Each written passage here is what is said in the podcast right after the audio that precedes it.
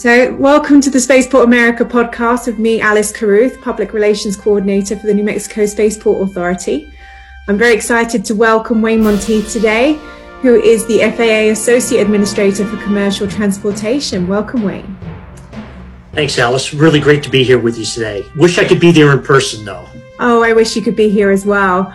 I'd like to start with talking about what it is the FAA does and what your role is within the FAA. Well, you know, uh, great question, and it's one I get asked frequently. You know, why is the FAA involved in, in space, and in particular, commercial space transportation?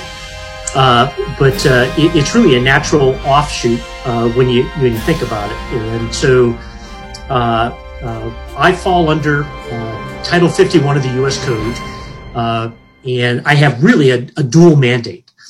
number one, uh, protection of public health and safety during an inherently dangerous uh, endeavor, uh, also protecting national security and foreign policy interests of the United States under commercial space transportation. Uh, and finally, what is unique to my organization uh, that is not part of the rest of the FAA is that I'm also tasked with encouraging, facilitating, and promoting the U.S. space industry. Uh, and, and so we regulate all U.S. space launch companies, whether they launch from the United States or anywhere in the world. Can you tell us a little bit about the AST? I sure can. So, so AST actually uh, stands for uh, it's it's our short uh, uh shorthand uh, for the uh, FAA's Office of Commercial Space Transportation, and really our genesis began in in 1982 uh, with the launch of the first commercial launch, which was Conestoga One. And actually, a company that was started, one of the co founders was uh, former uh, astronaut Deke Slayton. Uh, and what they learned in 1982 was the hardest part about launching the rocket was getting permission to launch.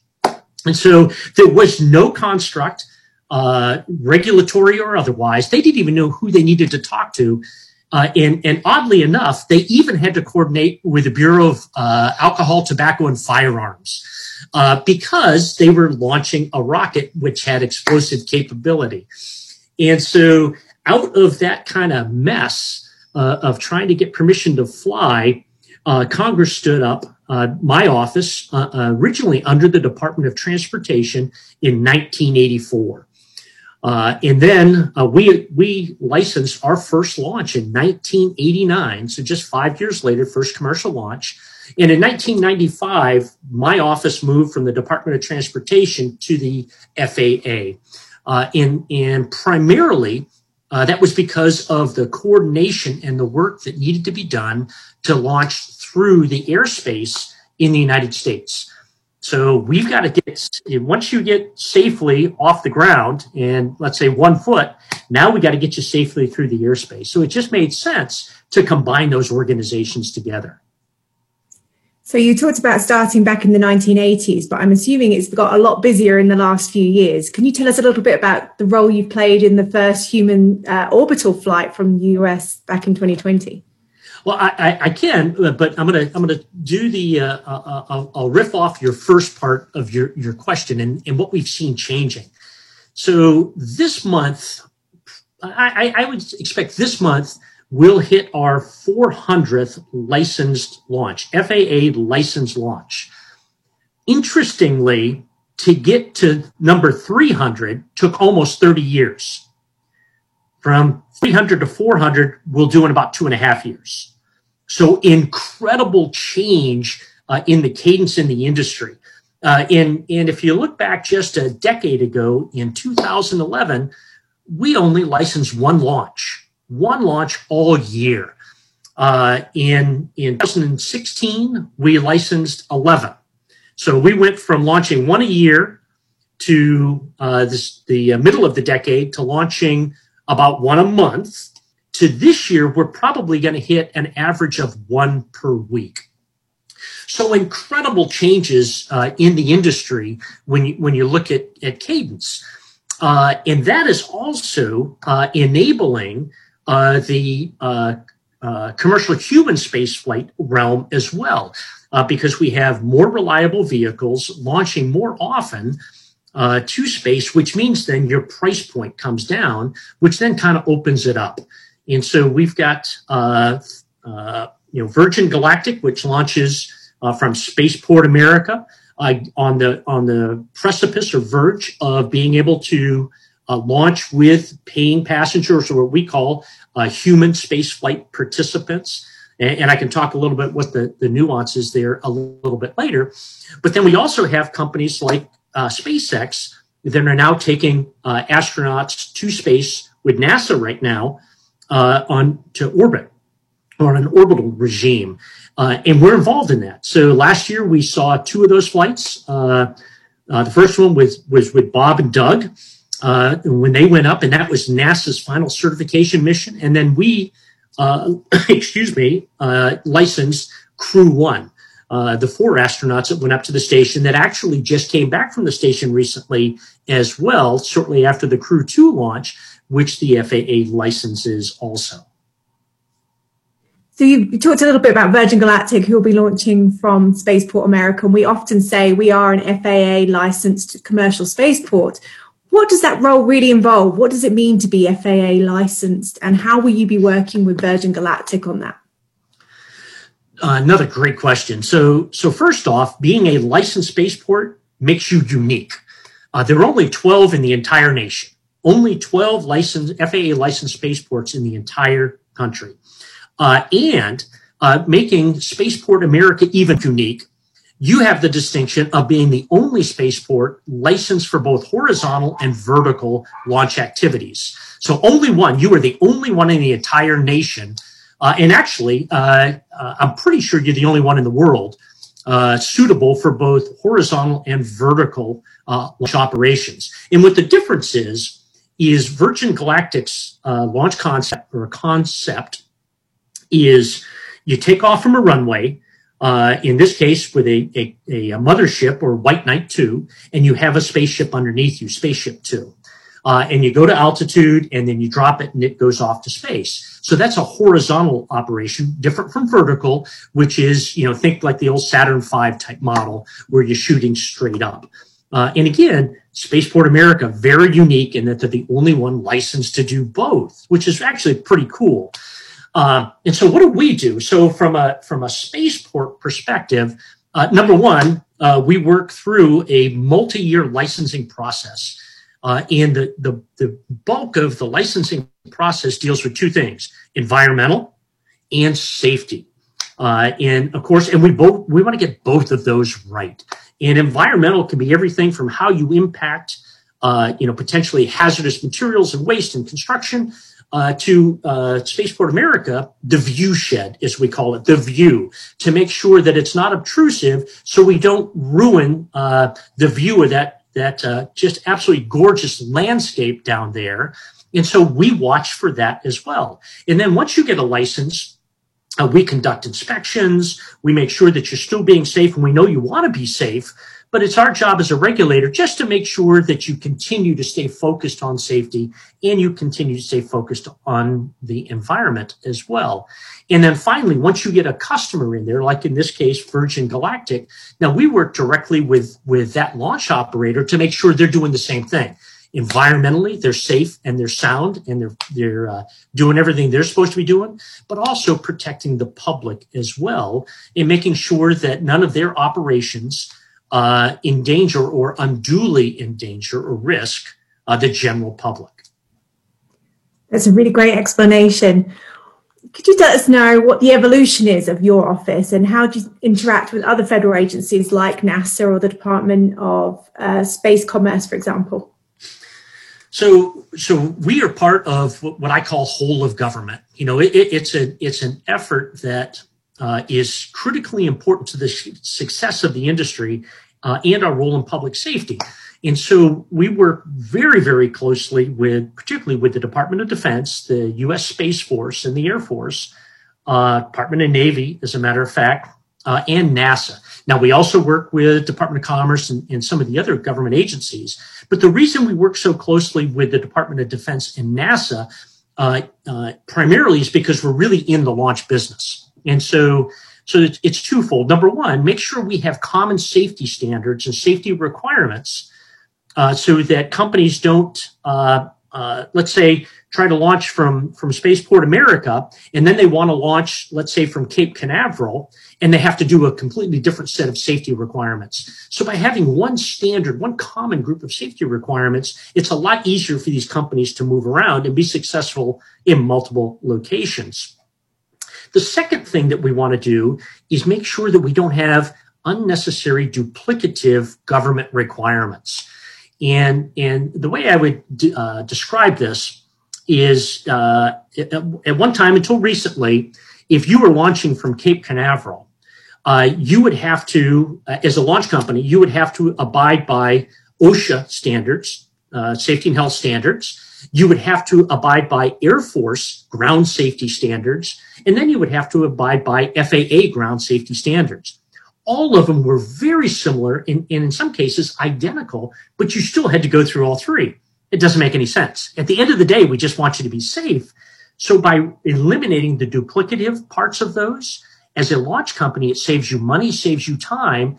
And as a regulator, it saves us time that we don't have to go and look over the shoulder, say, of the Air Force or now the Space Force and make sure that you're actually being safe in ground operations. So really, uh, a symbiotic relationship as we work work through uh, all of these different uh, regulatory constructs to make sure that you can launch safely and you can launch freely. So you were the commander of the 45th Wing and director of the Eastern Range of the Space Coast over in Florida.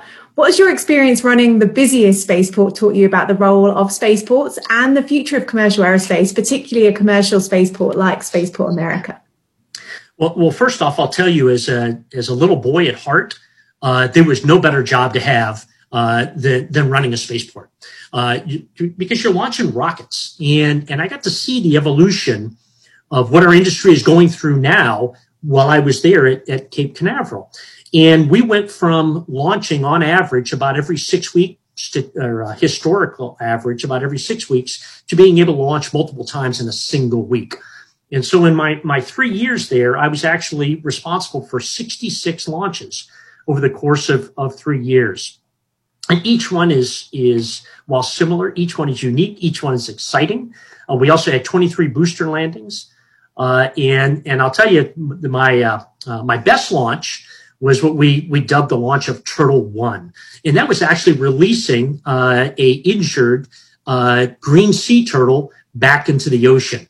Uh, which which gets me to why the environmental part of all this is critical as well, because there's no point in going off world if there's nothing to come back to, and so all of these play in together. Now, as I look at uh, spaceports in general, uh, number one, I think they're vital. Number two, I think they're part of our uh, critical national infrastructure. Uh, we've got to be able to get to space. We've got to be able to get safely to space and back from space. Uh, and and what I would say is, when I look to the future uh, and where I see this industry going, I see that we need more. And so, like I said, we have 12 licensed spaceports. Only five are actually operating right now. Uh, when I look in my crystal ball, I think we're going to need more spaceports. But most importantly, we've got to take care of the spaceports that we have today. Those are the foundation of anywhere that we continue to go uh, in this uh, uh, endeavor. And as the spaceports themselves, uh, you've got to have a great place to launch from, which you do in New Mexico. Uh, but you also have to have the right people. You've got to have a right, the right cadre of folks, everything from, quite frankly, engineers to marketing you've got to be able to a do the engineering part, which is the safety analysis, uh, and and making sure that you've got the the you know the right uh, commodities or you know what we call the fuel for the rockets, and you do that safely. But you also have to do the marketing part well uh, because you're actually trying to capture a global market, uh, and so all of this plays in together so that we continue with the, the United States' global leadership in this transportation sector. So, you know, I see spaceports as being part of our national critical infrastructure. And New Mexico is great because you have tremendous support from your state elected officials as well uh, to, to help you uh, maintain your unique capabilities and things.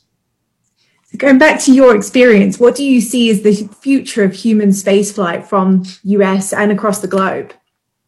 Uh, first off, uh, once the business model is proven, and so and, and that's with any endeavor. And so one of the, the the coolest things about what Virgin Galactic is doing now, they're doing uh, what what you know they're doing some science, they're doing some what some folks would call space tourism, but I think that's just the beginning. Once you can demonstrate that that there is a viable business concern there, the next logical step is destination to destination travel, or what some refer to as point to point travel. And that really opens up the aperture for, for what you can do and, and who's coming into the industry. And so if you could get, say, from Las Cruces to Sydney, Australia in an hour to an hour and a half, boy, I think that that just completely changes the dynamic of the business environment. And it also, what, what companies like Virgin Galactic are doing, they're opening up the magic uh, in the majesty of space to the rest of us uh, so that we can actually experience what, what previously has really been the realm of professional government astronauts. And that is just super cool. Now, um, when you have companies like Virgin Galactic are doing such a tremendous job, and, and because they're a publicly traded company now, they they uh, have to file with the Security Exchange Commission on where they think they're going. And you know, from the, the documentation I've seen so far, Virgin Galactic alone is looking to be able to do well north of 200 flights a year. Wow. You talk about big business and, and you talk about a big boom to southern New Mexico. You know, so you get all this excitement and, and what that excitement drives is not just, uh, you know, opportunity for in, investors and opportunity for folks like you and me to fly, but it also lays the foundation for for the future of our workforce. You know, STEM activities and and it's it's one thing to watch a, a launch on television. It's quite another to, to be there in person when you see this, and that's how you you hook you know our our our, uh, uh, our, our, youth in elementary school, in intermediate school or middle school. Uh, I think they call it here um, to high school, uh, to college, and you get them hooked into this and going. Engineering is hard, but it's cool and the opportunities are fantastic. And and if you thought about it, you know, I, I uh, way back in high school, uh, I was a private pilot and I loved aviation. But if I had a choice between bring, being uh, a, a private pilot or an airline pilot and being a rocket pilot, I can tell you which one I would choose, hands down. So this brings me to my next question. How did you get involved in aerospace? Well, mine was kind of a long, meandering journey, but like I said, the first part was aviation. So when I grew up in Hawaii, and and I lived at Hickam Air Force Base, and, and they had a runway down there, and you could actually from the base you could go to the end of the runway, you could sit, you could watch planes taking off and landing, everything from the big jumbo jets uh, to F4 Phantoms that were flying air defense, uh, and and it just fascinated. So as soon as I was eligible, my best friend and I uh, his father uh, took us through flight school, uh, ground school, and in-flight training. We both got our pilot's licenses. I went off in one direction. He went off in another, flying for the Air Force. Unfortunately, my eyes weren't weren't good enough to uh, to be an Air Force pilot. Uh, and so, while I was in college, though, I I was really super excited about doing math and and physics. but after a couple years, I realized, and I went to University of New Mexico. And so, but after a couple of years, I realized that I was probably not going to uh, make enough to raise a family uh, without a PhD uh, in physics or mathematics. Uh, and so then I, I kind of shifted over to computer science uh, and then eventually went into ROTC. And what they really needed was, was uh, uh, career field that wasn't computer science or, or physics at that point to get to what I wanted to do, which was operations. And so I, I quickly shifted uh, and figured out a degree I could I could have finished in two years, which was geography, uh, and did my uh, my focus was on uh, remote sensing and climatology. And so I thought I would actually build satellites uh, for the Air Force when I came in. Uh, instead, though, I ended up in the operational world and started in the, the missile business early and eventually transitioned into the rocket business uh, and uh, have not regretted a single choice on that journey. So I've actually been in the space business for about 30 years now. Uh, and uh, over three decades now, of that 29 years was in the Air Force. And, and I chose the Air Force because I come from a family of, of Air Force veterans. Uh, and uh, I, I, I love it. I love what I do today. Uh, I retired from the Air Force in December of 2019, or December of 2018, rather, and I started with the FAA just six weeks later.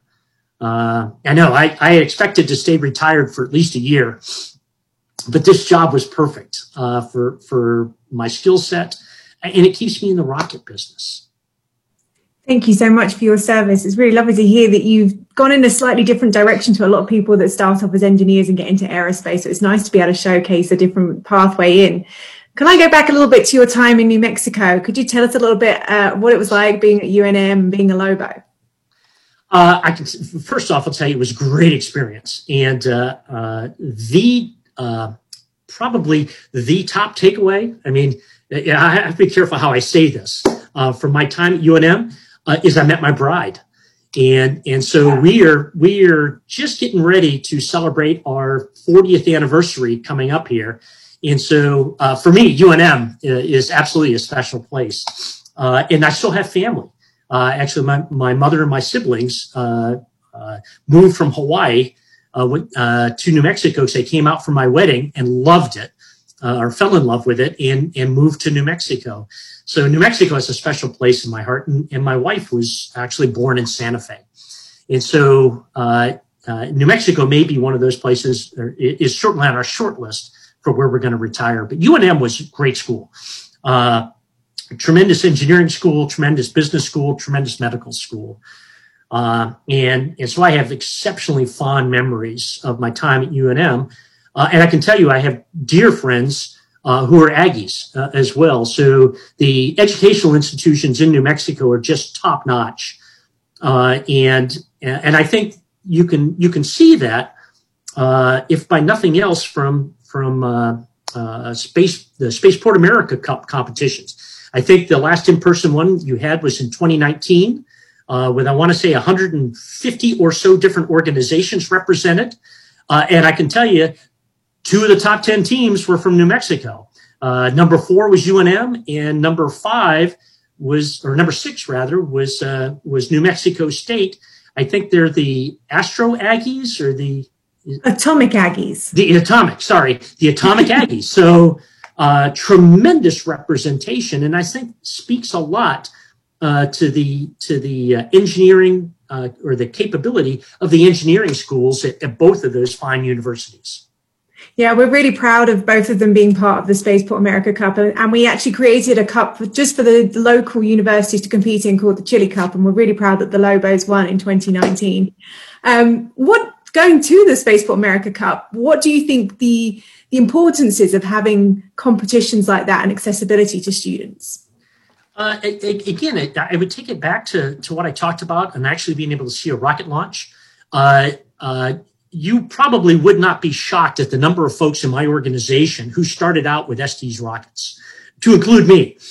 You know, the, the little ones, and, and quite frankly, I've done it with my grandkids. You know, let's take out and let's launch rockets and show you how it worked. And when I was the commander of the 45th Space Wing down in Florida, we did that as well with the local uh, local elementary schools and I would go out there and serve as the launch director. So kind of reenacting my role on console as the final thumbs up, thumbs down, go, no go authority. And we do it for these kids launching rockets, but you get them excited. And so you, you start out, uh, uh, you know, at that level with these little, these little uh, Estes rockets that'll go a few hundred feet. And then you get up to the, the America's Cup or the Spaceport America Cup where you're launching them up to 30,000 feet. Wow. And, and so as you can imagine, that's a little bit bigger rocket. But it's amazing uh, how excited folks get about that. Uh, and how excited they get uh, not only about just seeing their rocket fly, but being able to talk to other folks, uh, other enthusiasts. And then, of course, you have the competitive part as well. Uh, and I'm glad to see that UNM won the Chili Cup. Uh, you know, there's always a little friendly competition, and it doesn't always have to center around football and basketball. Uh, so, you know, which, which, was always a big event, uh, particularly on the basketball side. But, but I think it's a tremendous avenue uh, particularly if you're not really sure what you want to do. You know, as you're going through, whether it's high school or college, you know, you're not sure you want to get into this because, as I mentioned up front, engineering is hard. Uh, it just is. Um, but I can tell you, you know, in my organization, you know, we've got uh, mechanical engineers, I got computer scientists, computer engineers, chemical engineers, electrical engineers. Uh, I've got the, some of the other uh, core competencies. Like I said, mine is geography. I've got political scientists. Uh, I've got folks with business degrees uh, in organization. About half of my folks have masters. Uh, and I even have just over 5% of my team have their PhDs. Uh, but what's most exciting for me when I look at the future is this year we're bringing in uh, six fresh outs, folks who are just now graduating from college. We've got our first two arrived, and we've got four more on the way. And so we're going to bring them right in. We also have intern programs. And uh, one of the, and, and, and sometimes folks look at internships as goes, oh, you know, I'm not really sure. But I can tell you what, uh, we do have one, what I would call a famous intern that came through my office. And that is Gwynne Shotwell, the chief operating officer of SpaceX. Uh, probably the most recognized uh, uh, not only one of the most recognized uh, space entrepreneurs, but certainly female space entrepreneurs. But Gwynne Shotwell was an intern in the Office of Commercial Space Transportation when she was first getting started. So it's really cool. Uh, and, and uh, events like this uh, Spaceport America Cup just feed right into that and that excitement. I love that story. I think that's a really cool one to be able to say that, you, that she's been through your office. What advice would you give to people that are looking to start their careers in aerospace, given you come from a slightly different background to most that go through university engineering um, and that way through? Uh, probably the the uh, uh, best piece of advice I could give uh, is work hard and stay flexible. Uh, there are, if you were to look across my organization, I'd be willing to bet there no two of us have the same path to get to where we are. Uh, and so, so flexibility comes in a couple couple different ways. Number one, you know, don't don't believe that there's a single path to success. The other thing that I would say on the flexibility part, don't just set your sights on that if you want to come into this endeavor, that you can only go to work for private industry. Um, one of the things that when, when I start talking about opportunities in my organization, I can't compete uh, with some of the sexiness of private industry. I certainly can't compete with the sexiness of NASA. Uh, and I can't compete with the money, uh, mostly on the private industry side.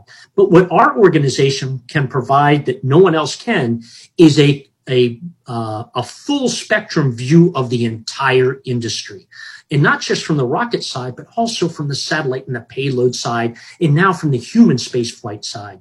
So even if you were to work with us for one year, two years, five years, 10 years, you are so much better positioned to go out to industry uh, and make a far, far bigger contribution uh, and be rewarded for your contribution uh, for the time that, that you spend with us. Uh, and the hard work, of course, and uh, which goes with any endeavor, but particularly with engineering uh, it, it, it's just not easy. And so you got to stick to it. And all it takes is work. You know, I used to tell folks that, that my goal was to at least appear to be the smartest person in the room. And it wasn't because I was the smartest person. It was because I studied and I prepared uh, to make sure that I, I knew what was going on around me. And it's just those things take work and you, you can't take it for granted that you're just going to get a trophy for showing up. Uh, it's actually competitive. Uh, you know, when we have a job opening, I might have five to 10 applicants for a single opening. And so you, you got to be prepared. You got to work hard uh, and you got to be flexible. And my, uh, my helpers, you can probably hear them in the background. Uh, I have uh, uh, two rambunctious chihuahuas that are supervising me today. And so hopefully they're not too distracted. Not at all. We're all in this work from home situation, which is why the Spaceport America Cup is virtual this year. So we completely appreciate your time today, Wayne. And thank you so much for everything you're doing. And hopefully we can invite you back to the Spaceport America Cup in the future and you can come back down to New Mexico and see what we've got going on for ourselves. I would, I would absolutely love to, Alice. I, I appreciate that because I, uh, I'll be honest with you, there is no finer green chili in the world than Hatch. Uh, Absolutely. Practice, uh, my wife and I, both being Lobos, uh, our alumni association actually ships uh, Hatch Green, green Chili out to the Washington D.C. area, so we get our uh, our uh, bushel every year and freeze it so that we can have fresh Hatch Green Chili all year long. And so we, we absolutely miss it. And so now I've got to learn more about the Chili Cup. Absolutely. So yeah, do come back and we'll make sure that all the students get the opportunity to try some Hatch Green Chili as well when they come to the Spaceport America Cup in 2022. Thank you so much, Wayne. Thanks, Allison. And again, thank you so much for, for having me on and giving me the opportunity today. We really appreciate it. Thank you. Mm-hmm. Proudly produced by LasCrucestoday.com and Bravo Mic Communications.